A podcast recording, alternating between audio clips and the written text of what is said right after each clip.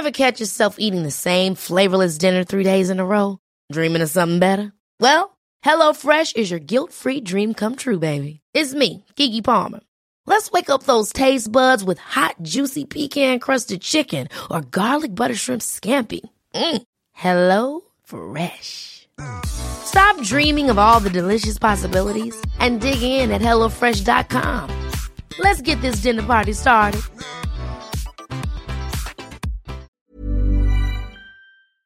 Hope everybody's doing well today. I want to welcome everybody to the Unimpressed podcast. And I don't think there's much I can be unimpressed about today with Mr. Terry Virts, NASA astronaut Terry Virts. And I hope I'm saying Virts right. Is that how we pronounce Virts, sir? How you doing? Welcome to the show. Doing good, man. It's good to be here. Uh, yeah, Virts works good. And I love that name of this show, Unimpressed, because when you have a chance to go into space, I've got some of my pictures I took on the wall here. It's just hard to be impressed by anything on Earth. I mean, I love, you know, I, I love Earth and there's a lot of cool people down here, but you know, compared to space, um, it's hard to get impressed by like the Kardashians or something.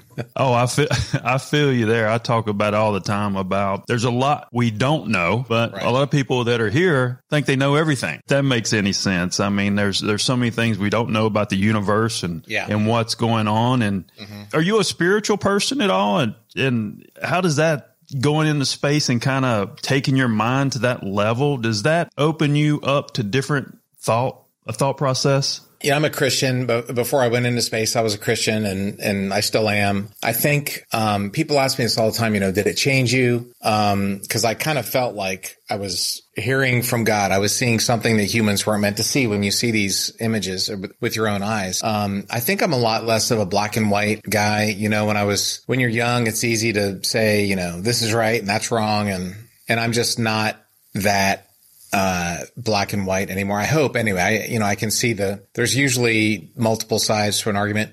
Look, some things are just wrong. There's no doubt about that. But, um, many of the issues that we have in life are, are not just those other people are evil and I'm right. And, um, I, hopefully being in space has taken some of that edge off of me. And do you think that's an understanding of knowledge and, uh, dilution of information, if you will? Yeah. So when I, I, I, tell this story a lot. So on my first space shuttle flight, I was in space for two weeks. I landed, had to power the shuttle down, go through my medical tests, got reunited with my family. And I was finally in my hotel room, the astronaut crew quarters. And I turned on CNN and it was some lady talking about blah, blah, blah, whatever, whatever the, um, the news of the day was in 2010. And I just had to turn it off in a, after about 30 seconds because it was like fingernails on a chalkboard. It was just completely meaningless you know, a few hours ago, I was seeing this. And then now that I was back on earth, it was just all of this meaningless noise.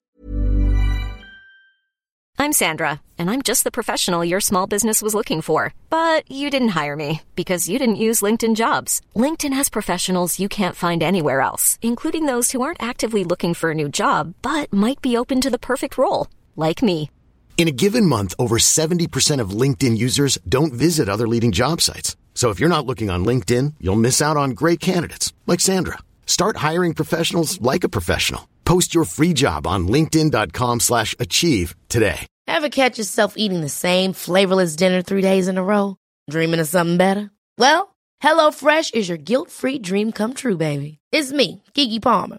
Let's wake up those taste buds with hot, juicy pecan-crusted chicken or garlic butter shrimp scampi. Mm. Hello Fresh. Stop dreaming of all the delicious possibilities and dig in at HelloFresh.com. Let's get this dinner party started.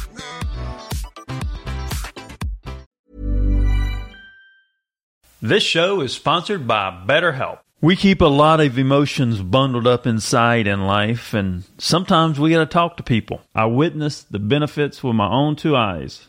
I have a close friend that was struggling with depression and felt like she had no one she could consistently talk to because of her busy schedule. She was matched with a therapist through BetterHelp. After several months of sessions, I've seen a tremendous change in her personality and in her life. If you're needing therapy and, and want to get some of those things off your chest, it's entirely online and designed to conveniently work around your schedule and empower you to be the best version of yourself. Just fill out a questionnaire and they will align you with the right therapist. Get it off your chest with BetterHelp.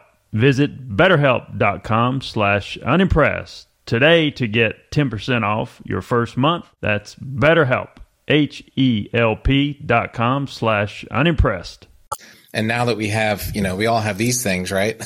um, there's so much noise in our lives. It's really, uh, I think, valuable and important to just sometimes clear your brain from the noise. Now, before you went to space, obviously your makeup and who you are as a person, I always talk about focus as well. I would imagine your focus was pretty extreme. You know what I'm saying? It has to be, right? Right. I mean, that's what I wanted to do. I wanted to fly in space. And so that was kind of the goal of my life. I, when I was 13, I read a book called The Right Stuff, which is amazing. It's a great movie. Um, Nat Geo just did a reboot uh, TV series, and it talked about what you need to do to be an astronaut. And so I kind of, from a young age, I followed that um, that path. I was a fighter pilot, and then test pilot, and then astronaut. So that was kind of my focus. And I left NASA a few years ago, retired, because there were other things I wanted to do in life, and um, I kind of already done everything there was to do there. And so I didn't want to just stick around and get old waiting to maybe do the same thing over again. I wanted to go do some other projects, which I'm kind of focused on now. So my focus has changed, but I think that is probably a fair assessment of my personality that I tend to, you know, pursue something in, until it happens or not. Now, do you walk around the house and want everything perfect?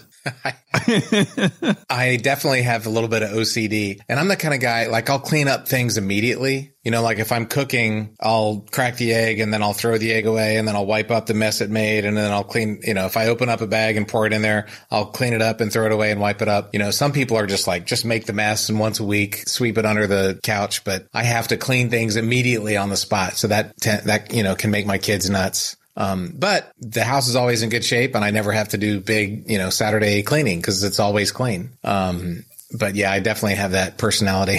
well, and you talking about focus, right? So you went through this training and you've done all this training to become this astronaut and you had a, a thought process and you, you spoke about that earlier about how your mind changed somewhat. Now, when you finally got to space, and you had all this focus. Did the focus get more intense? Did it change the way you looked at things after breaking through and seeing space for the first time? What, when did that really resonate with you and how did you feel and what happened? When you see Earth, so there's a couple thoughts here. First of all, when you're in space, 99% of your time is just work, you know, like you're cleaning filters, you're arranging things, you're doing experiments, you're unloading cargo ships full of food and supplies and making repairs. So 90 99% of your work is just mundane kind of mechanic or accountant work. And then every once in a while, 1% of your time is spent seeing the, seeing this, you know, seeing the most beautiful things that you can't even imagine. Um, and so there's this dichotomy. There's this, I call it a juxtaposition between sublime and mundane. I remember, I don't know how many days it was, maybe five, about a week into my first flight. I was looking back at Earth and it, it just hit me. Like it really profoundly hit me. Man, well, first of all, that's my planet and I'm not on it. So that's kind of a profound realization. And then second of all, that planet's been around for a long time and it's going to be around for a long time. So whatever is going on in your life is probably not as bad as you think. It's also probably not as good as you think. Things are probably just, you know, steady state. They're going to be okay. There are some big important issues that we have, you got to deal with. And there are big things that happen, but I think a lot of times we get overworked up about something being a disaster or something being the best news of all time. And the reality is usually things aren't as extreme as that. And, you know, when you see the planet, even climate change is something that, you know, I'm concerned about and I want us to, you know, our planet's the only planet we got. There's nowhere else that people are going to live ever, right? So we, we, ha- we got to take care of Earth. But the reality is within a couple hundred years, that problem will be gone because there won't be any more there won't be any more dinosaurs to burn right the the fossil fuels we're burning are going to dry up within a few centuries so um and the Earth's been around a lot longer than that. You know, 10,000 years from now, fossil fuel climate change will be like, oh yeah, that happened a long time ago, but we can't remember that anymore. So I think it puts that time scale helps your perspective to not get too uptight about things. When you well, when you talk about Earth and Earth regenerating itself, I've always thought that when you think about the core of Earth, right, and we say we have all these issues, and the heat at the core of Earth could really just you know get rid of anything that's here now. Oh, one super volcano. Um, right. Or one one asteroid. Yeah, we can't plan for those. Hopefully, those don't happen. I mean, I'm not saying don't pollute. I'm, I'm actually starting a, a company that does biomass uh, energy. So I'm, I'm, I'm a fan of being taking care of what we got. But I am saying in the big scheme of things, you know, when you think about tens of thousands and millions and billions of years, it, it just, it kind of takes the edge off of the worry, I guess, maybe. In coming out of this, you know, retiring and so forth, your mindset now and in speaking, what is your overall passion and agenda and message um, having this mindset? So I've got a few um, different talks that I've given. Um, one of them is with National Geographic. That's been a blast. They have a series called Nat Geo Live, and I've been all over the country and Canada and a few places around the world doing these Nat Geo Live talks, and they're really fun. They're, it's part talking about just being in space, what it's like to be in space. It's part showing my pictures that I took, um, and it's part talking about working together with the Russians, you know, seeing the some of the environmental challenges that we have. So it's like a fun live hour and a half talk that I haven't done for a year. And they're just literally last week I just started getting booked for more Nat Geo live talks later this year. So I'm excited about that. Those are always a lot of fun. The country has this network of performing arts theaters that I never knew about. Like every town in America above 50,000 people, probably, or 100,000 people has a performing arts center downtown and so I go to these things and sometimes there are a few hundred people, sometimes there are a couple thousand people that come and that's been a lot of fun. Some other talks that I've done, I do, I do speaking for corporations and things like risk management, um, is really a big deal for banks. Um, I do a guest lecture at the Harvard Business School a couple times a year about the Columbia accident, and uh, it's called "Why Businesses Fail." Which is really good. Um, I've done talks about international leadership and how I did my team building. I've got a, you know, just a bunch of different talks that I've done l- literally on all seven continents over the last few years, which has been fun. Although during COVID, I've been sitting here in my office, you know, so, um, which has also been great because I haven't been home for, for, I haven't been home in almost a decade, including my space flight. And it's been really nice to just be settled for a year um, and get to know my house. Now, these these topics when you do these speeches, are these what people want you to do? And is this really what's coming from the heart? I mean, like if you, it was totally up to you. Is there something coming from the heart that you would, you would want to do on your own? Just like free, freelance or free, whatever you want to call it, free will or whatever? Absolutely. And, and, you know, honestly, I could just give all these talks. I don't even have to write them out. I could just talk about the subject, but it's, you got to organize it and have pictures. I always do a lot of pictures because that's my thing and people like visual. Um, but all of these topics are things that I've seen firsthand. Um, you know how NASA really messed up and killed two space shuttle crews. And those lessons can apply to any organization anywhere. How beautiful the planet is. Just doing a, a slideshow of space pictures, it, everybody loves. I mean, that's always a hit. Um, talking about working with the Russians, talking about our environment, talking about having to change and innovation with the new, you know, space has gone from traditional government to private companies and, you know, other industries, the car industry, the movie industry, um, all of those industries. That's been, you know, that's a big topic is being able to change. So I can take lessons learned from space. So I really enjoy enjoy taking things that I've learned just in my career as a fighter pilot and astronaut and then applying them to whatever business or organization they need. So I guess lecture at Harvard. I also do a talk at the USC Film School. Film and TV is kind of my passion. And uh, so I helped make an IMAX movie called A Beautiful Planet. Uh, Toni Myers directed it. Jennifer Lawrence narrated it. And that was like probably the most important thing I did while I was in space. So I, I teach a class there about how to make a movie in space, which is a lot of fun. Um, so it's just fun talking to people about, there's a lot of different issues in the world and it's, I enjoy speaking. Now you seem very very, calm, patient, or you have to be a very patient person, I would imagine. Um, so you're in space and your schedule, because you touched on your, it's kind of a mundane process, but is, is you, are you doing something, you know, eight hours a day, every minute, 10 yeah. hours a day, every minute? And when do you have time to rest? Right. So we set our watches to, um, GMT, so London time, and we have a, a meeting about 7.30 in the morning every morning. It's called the DPC. Everything's an acronym. Uh, the daily planning conference and we'll talk to Houston, we'll talk to Moscow, we'll talk to Japan and Europe and uh, Huntsville, Alabama, which is where the payload folks are, the science is. And, uh, you know, they'll tell us, Hey, today you're going to be doing this here's a change to your schedule. And then we go and then we work all day long. They give you an hour or two off throughout the day, maybe for lunch or whatever. And then about seven o'clock at night, you have another DPC, the evening DPC. And that is, okay, today we did this. Hey, I used serial number 1005 when I changed out the filter.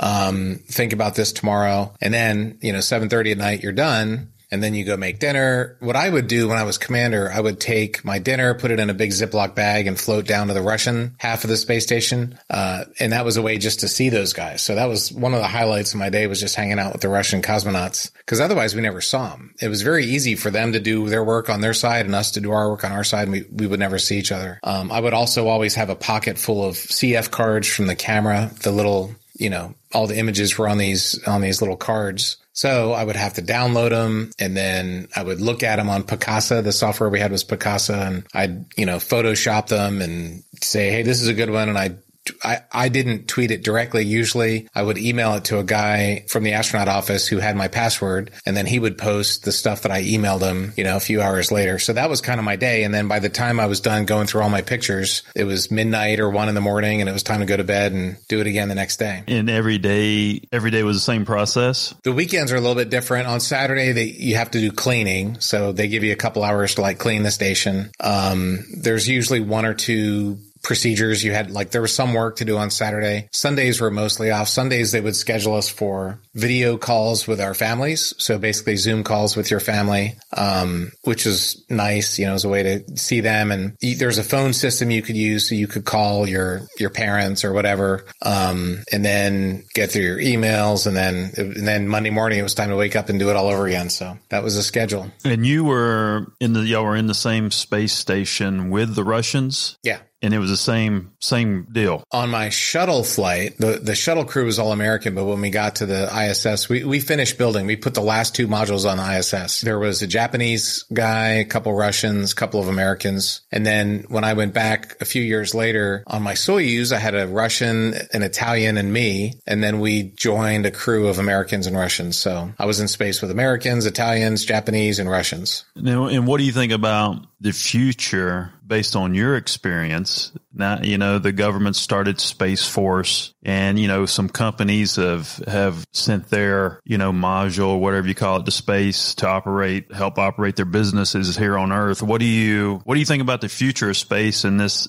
Space Force? Well, Space Force is an interesting thing. I actually wrote an op-ed in the Washington Post a couple years ago promoting Space Force, and I've done some speaking about that. Um, I think it was a good idea at the time, and I still think it's a good idea. The problem, the problem with a lot of things over the last few years is, you know, when Donald Trump had an idea, half the people thought it was good, regardless of what it was, and half the people thought it was the devil, regardless of what it was. And Space Force is one of those. It's really a nonpartisan issue. It, it's just it made sense. Um, I also believe that we should have a cyber force because the military has lots of people that do space stuff. They launch rockets. They operate satellites. Um, they try and defend them. You know, the Chinese have a weapon that blew up a satellite back in 2007, created this giant cloud of debris. And I had to maneuver the station when I was commander in 2015 to avoid getting hit by the debris that the Chinese had created eight years before. Um, so Space Force has a really important mission, you know, uh, and the kind of people that launch rockets and operate satellites are not the kind of people that fly F-16s or are infantrymen or drive boats, right? That's a unique kind of person. And in the same way, um, cyber, the kind of computer nerds out there are not the kind of people who do those other things either. So I think the military really should have five um, basic services: air, land, sea, space, and cyber, because those are we call that the organized, train, and equip function. Um, each one has just a different kind of person. And when it, hopefully we don't, but when it does come time to fight, they all work together. That's called the joint force.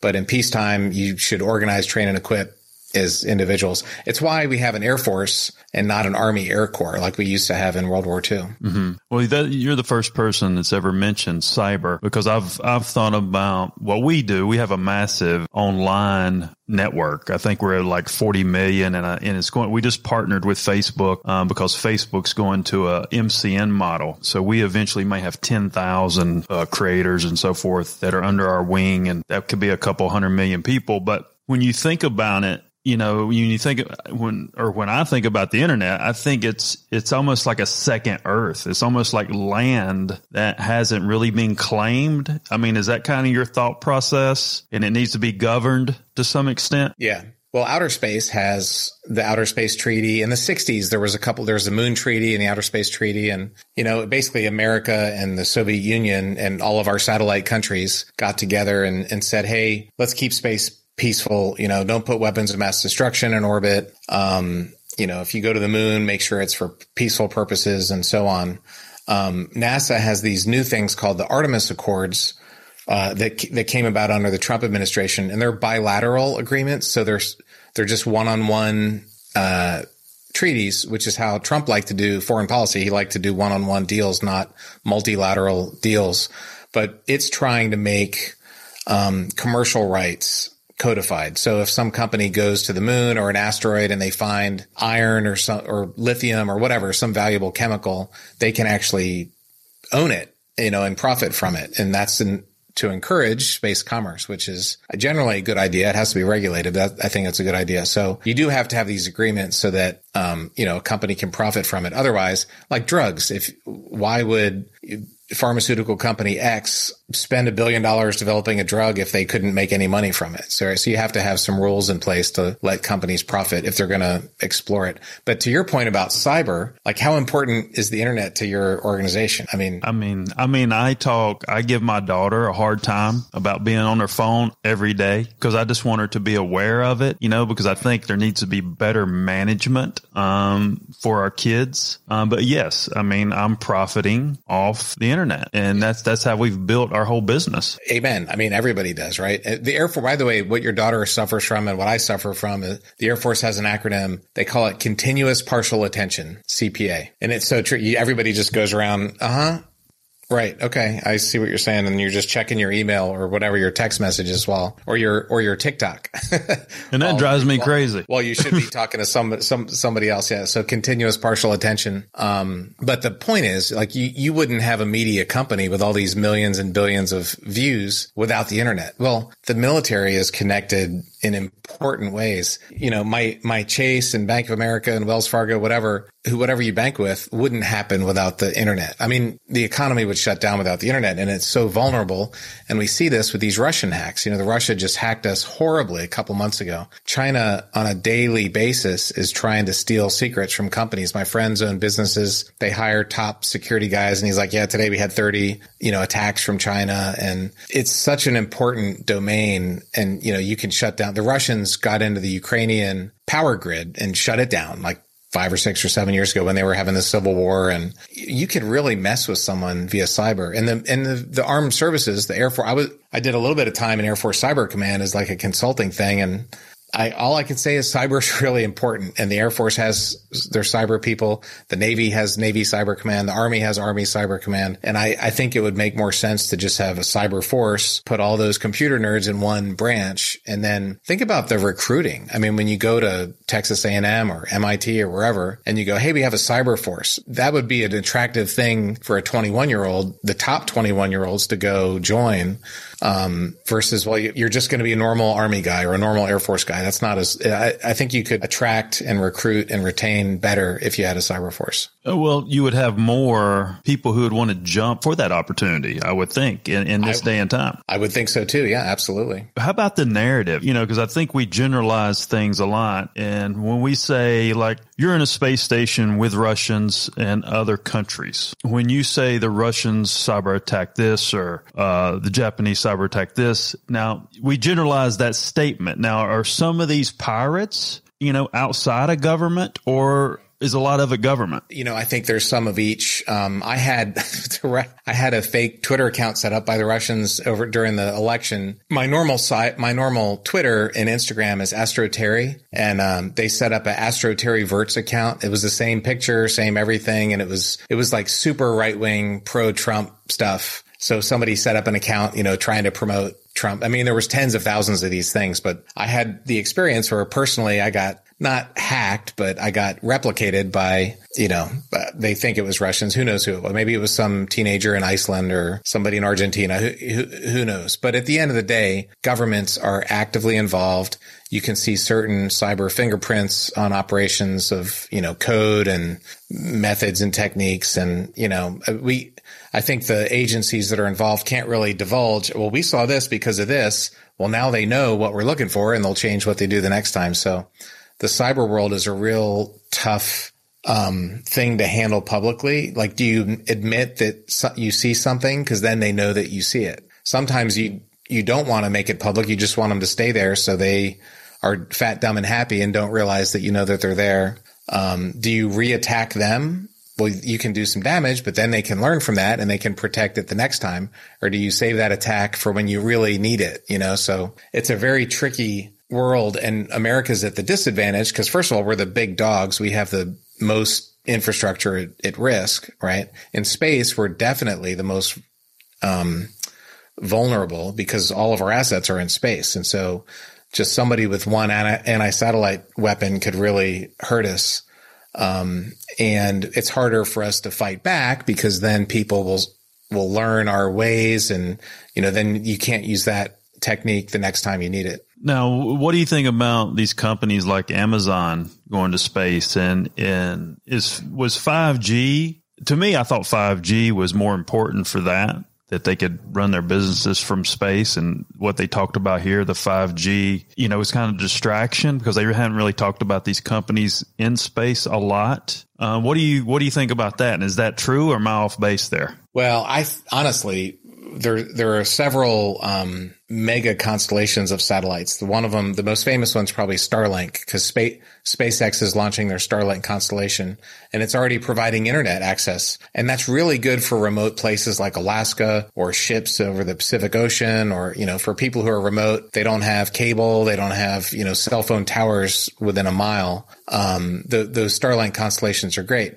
The problem is we're putting tens of thousands of satellites in space and they don't have a good plan that I know of. And I could be wrong because I don't work for them, but there's not any regulation as to how these things get deorbited and brought back to Earth. And so if these satellites just die and they lose control and they're just tumbling out of control, um, that can really lead to problems and creating future clouds of debris. And that can make, you know, big parts of orbit not usable because it's just full of this cloud of out of control debris. And you can't go clean it up very easily. There was a company that just launched a satellite a week or two ago from Russia um, that was going to test uh, debris cleanup technology, but that's a tough nut to crack because all of these small pieces of debris are flying around at miles per second. I mean, they're going really fast and they're going in different directions and, you know, you can't just go clean them up. So the, these big constellations you're talking about, their Starlink is like 10,000 satellites. Um, Airbus has one. Uh, there's a couple other constellations. That's a lot of debris that's going to, and, and once it happens, unless you're at like 100 miles up or really low altitude, but these things are up at 300, 500, 1,000 miles up, that debris is never coming back to Earth.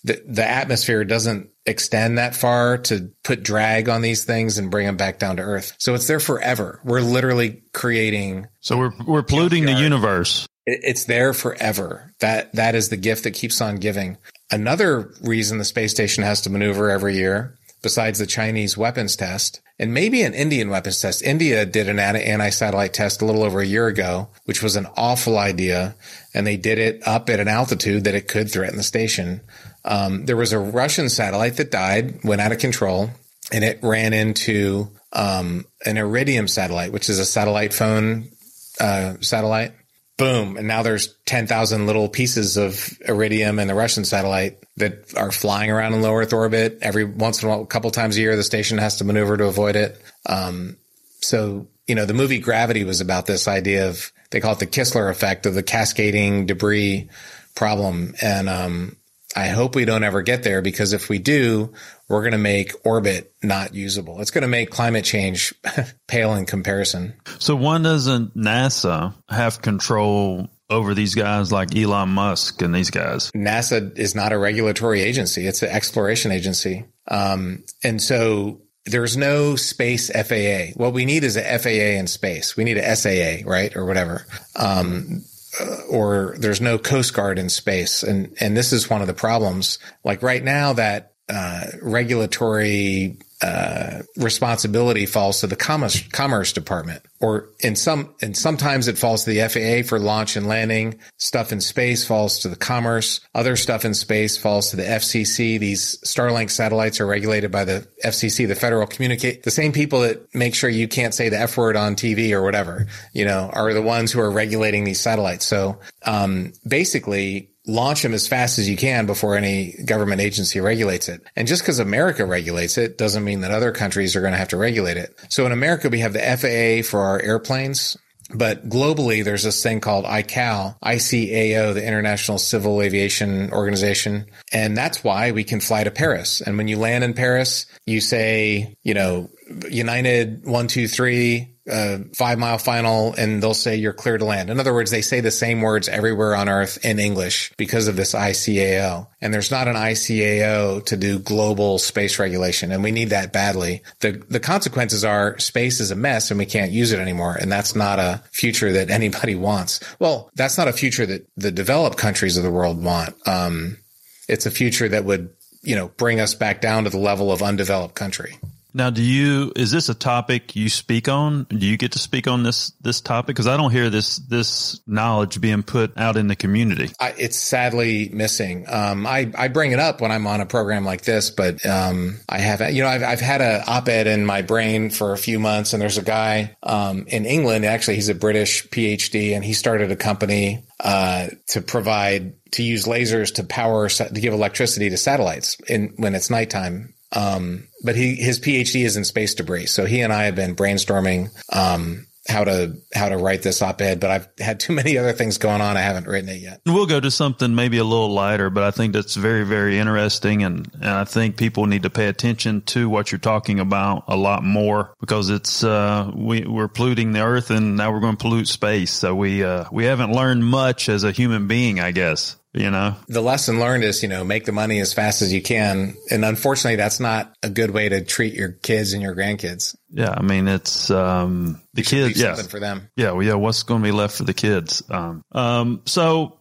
talking about 2000 this was i think 2015 and you being a, a film buff tv buff uh, the leonard nimoy thing got a little attention. Uh, yeah. uh, you gave the gave the sign. Yeah. Uh, that was pretty cool so we had three spacewalks that week. Uh, it was really busy. And a spacewalk is like lots of work to prepare for. The day itself is a lot of work. It's a big deal. So on the night before the third spacewalk, so we were wiped out and we got another spacewalk tomorrow. I get this email from NASA Public Affairs that says, Hey, Terry, um, Leonard Nimoy passed away. You know, Mr. Spock died. Can you do something? And I was like, I don't know what to do. I don't have any time. So I thought, you know what? I'll just go do the live long and prosper sign. So I went down to the cupola, which is this big seven windowed area that I installed on my first shuttle flight. And I fiddled, you got, I had a flash to, to get my hand exposed and earth exposed. And you have to adjust the aperture to get everything in focus. And I got this picture and I emailed it to that guy back on earth. And I said, Hey, just post this. No, no, nothing. Just post the picture, nothing else. And it got so much attention. It was really cool. It was a really cool, um, tribute to Mr. Spock and I, it was great. It wasn't me. A lot, I think a lot of people are, whenever I speak, Hey, has anybody ever seen this? And everybody raises their hand. No one has any idea it was me. It was about Leonard Nimoy. But the really cool thing about that, if you look, I don't have the picture. I don't know if you can call it up, but, um, you know, in in the background behind my hand, you can see Long Island, and you see this little fish hook, and that's um, Massachusetts, right? It's Cape Cod. Yeah, there you go. You got it called. Look at that. You got it called up. So it's hard to see on the screen, but if you Google it, you'll find it. Um, you can see Cape Cod, Massachusetts, and he's from Boston. Uh, in fact, somebody just emailed me an article this week that there's a museum in Boston that's going to make a statue of that in honor of Leonard Nimoy, and they, they had my picture uh, in their museum, so that was pretty cool. Yeah, that's yeah, that's real cool. Um, so going to going to the book, How to Astronaut: An Insider's Guide to Leaving Planet Earth. My book, I got it here. cool, cool. Tell us a little bit about what journey you're taking us on in the book. So the goal for the book was to write a collection of short essays that were very readable, that were for men and for women, for young and old. You know, it's not for space nerds; it's for just anybody. Um, and make them readable. My goal was to make you say wow and laugh. Those were the, the two reactions that I wanted to get from folks. And I, I wanted it to be something you could, you know, read by the pool, read a chapter. Each chapter is short, you know, three, four pages, maybe 10 pages. Um, it's a collection of 51 essays. And, uh, you know, oh, that, that was interesting. Like some, some of the chapters are things that you would expect, like how do you do emergencies on the space shuttle? How do you get in a spacesuit? Um, what, how important is exercise in space? Just the, the standard things that you would expect. Uh, some of the chapters are things you probably wouldn't expect. Um, I talk about kind of setting up a hairdresser salon for my female crewmate, Samantha Cristoforetti. Um, you know, what do you do with a dead body if your crewmate dies? Uh, what do you do with their body? Um, Did that ever happen to you? Uh, uh, thank God I'm knocking on my fake wood. Yeah. Um, it, that has not happened. There has okay. been obviously space accidents, but it hasn't happened in orbit, you know, but you know what? People, you know, the warranty's expired. yeah. And if enough people fly for enough time, it's going to happen. And so, mm-hmm. um, it, it's not, anyway. So the, the point is, you know, it's, it's kind of a collection of stuff you'd expect, stuff you wouldn't expect. And hopefully you'll laugh and say, wow, that was my goal. Nice. So what, uh, what's your passion film project? Outside? I know you done. You said you did the IMAX. Is there anything right. that's a current passion film project? Yeah. Well, I got to direct my first film. It came out last year. It's called One More Orbit. Um, it was a project. There's the my the the jet right there. We flew a jet around the world to set a world record f- for circumnavigating the globe over the North and South Pole. Um, and so it's about uh, basically comparing what it's like to orbit in an airplane with what it's like to orbit in a spaceship. Uh, we talk about the environment. I brought one of my Russian cosmonaut crewmates, Gennady Padalka. He's the human with the most time ever in space. He's been in space for 879 days. Um, so we we had a blast, and I like I got to direct it. I mean, like I wrote the script and figured out the story, and I had a bunch of different you know cinematographers working. It was a really fun project for me. So I kind of fell in love with that, and I want to direct in the future. And I've got a few different TV shows in work. Um, one of them would be for me as a to be a presenter of like technology. So each episode would be about self driving cars or some green energy technology or some medical technology. Each episode will just be a an episode about technology, and I and I would be the presenter. Um, I've got an idea that uh, I had a couple hours of meetings today that is is really exciting, and I really, really, really hope this work happens. The networks are excited about it. Um, a show about guide dogs uh, I'm a big supporter of guide dogs for the blind, and so a show about golden retrievers and labs and how they help people. Um, and there's just infinite, endless stories there to tell. Um, there's another uh, show that I've got in work about a space. You know, there's all these cook-off cooking shows, and we've we've got an idea for one um, that's pretty cool too. That uh, I had meetings yesterday about that one. So I've got these different ideas. Um, I actually just wrote a screenplay for a like an eight-part, ten-part series. So we'll see where it goes. But yeah, I, I love doing these things and telling stories, and that's how. It, it came down to when I was leaving NASA, like, how am I going to impact people? Um, do I run for office? And, you know, I could be a Republican or a Democrat and I could spend half my day calling people asking for money. And then the other half of my day convincing people how evil the other people are. Um, or I could get into this world of writing and doing film and TV projects. And so that's, I just decided that was probably a better use of my time. Now, does a, an astronaut have, um, Hollywood representation? I, I have a manager. Yeah. Her name is Meredith, um, Emmanuel. She's actually based in in Australia.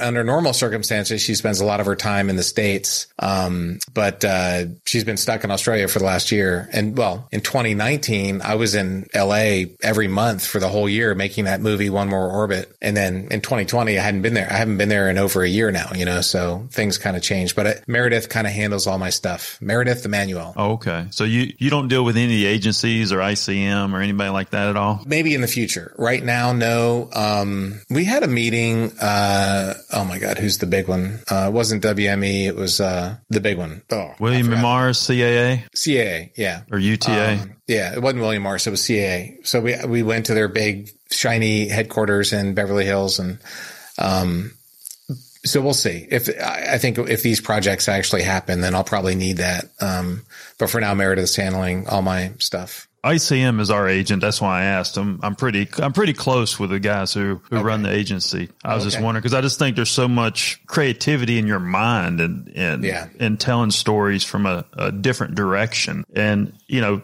and speaking of that, was there a certain IQ you needed to have to be an astronaut? Whatever it was, I think I had the minimum. I always laugh. I think, like when I got into the Air Force Academy, I'm sure I was the last guy they accepted because uh, I heard about it really late, and I'm my astronaut class had 17 people, and I was probably number 17 that they picked. Um, you know, my, my philosophy is if the men wasn't good enough, it wouldn't be the men.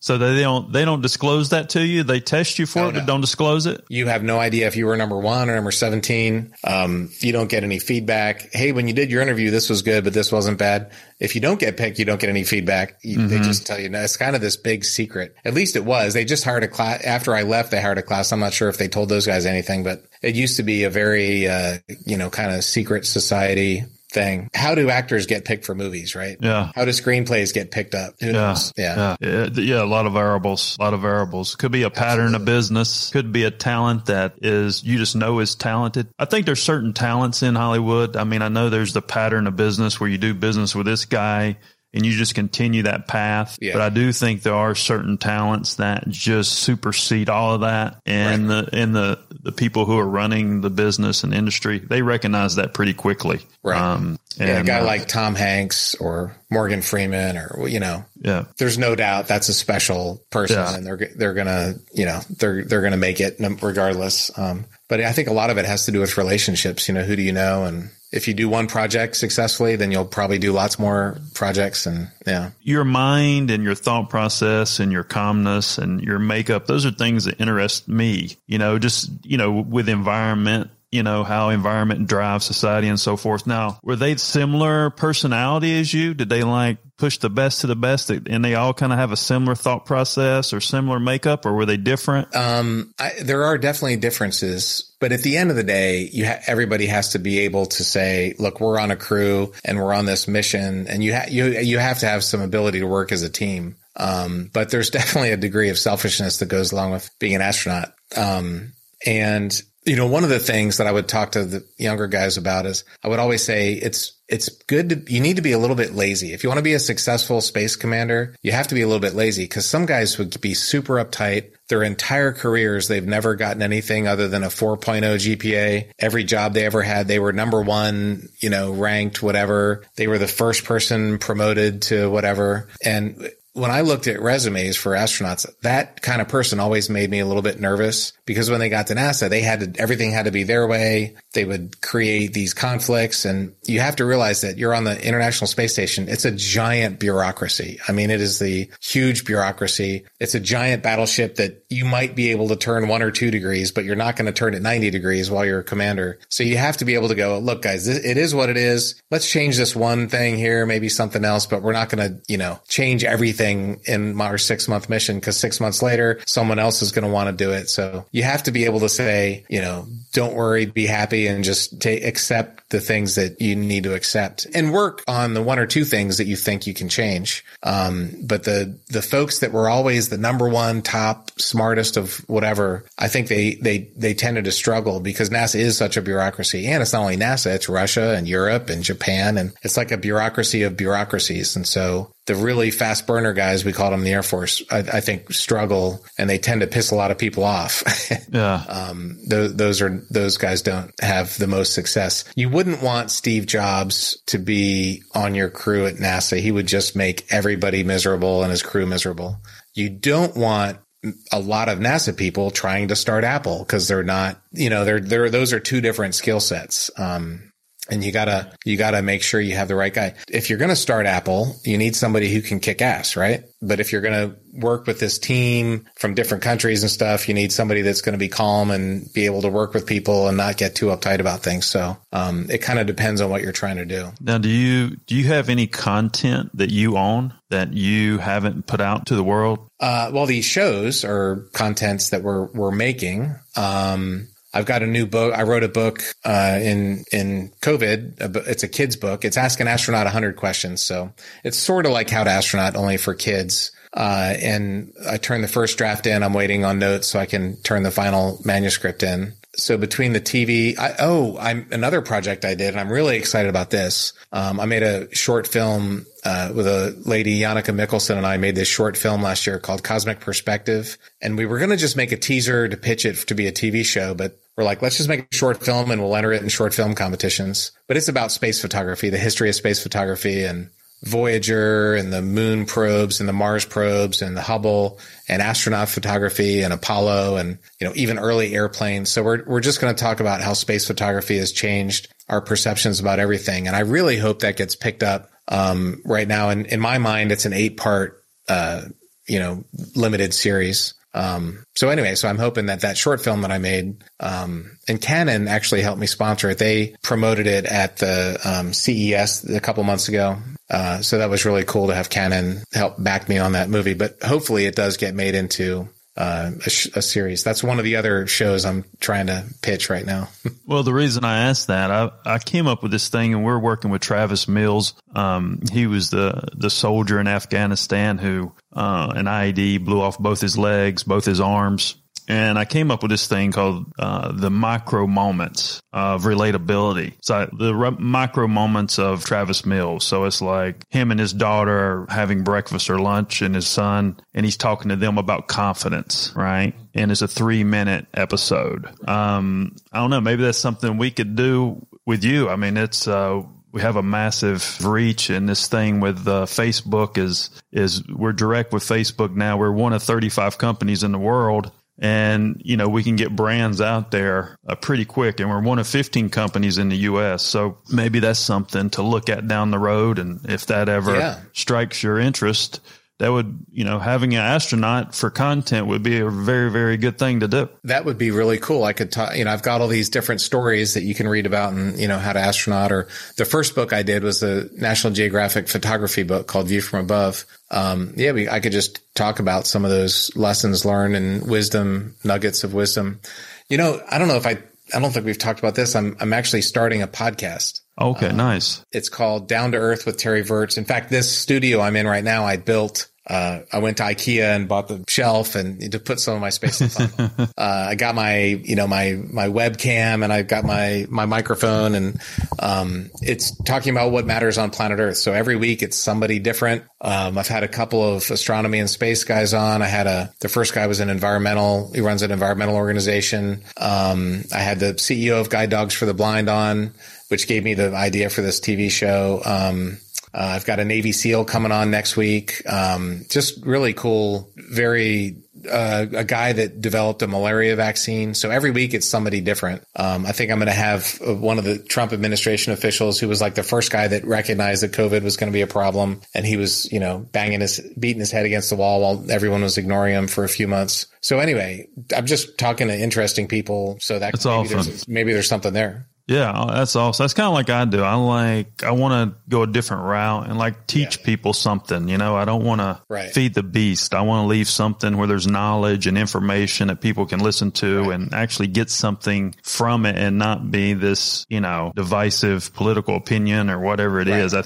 I think that's so overdone. You know, we need to teach our kids a lot more. And I, I think that's a, your podcast, that's a great route to go. Absolutely. Yeah. So well, I mean, we've been on here about an hour. I don't want to keep you all day, but I appreciate the time and I appreciate the knowledge. And we, we have all your contact information and we'll, mm-hmm. we'll digest that, you know, the content thing and then we'll reach back out. Yeah, that sounds great. Um, I'm, that's kind of the phase of life I'm in. And, um, I'm, I'm in a situation where, uh, speaking kind of died this year, but it's coming back and that has allowed me to not have to go work full time at, you know, a big aerospace contractor or something like that. It's given me time to write a few books and do a few movies and do these creative things that, that I want to do. So it would be fun to, yeah, see what we can collaborate on. Awesome. Well, I want to thank astronaut Terry Virts for coming on the show. I'm John Edmonds Cosma, the CEO of Bang Productions.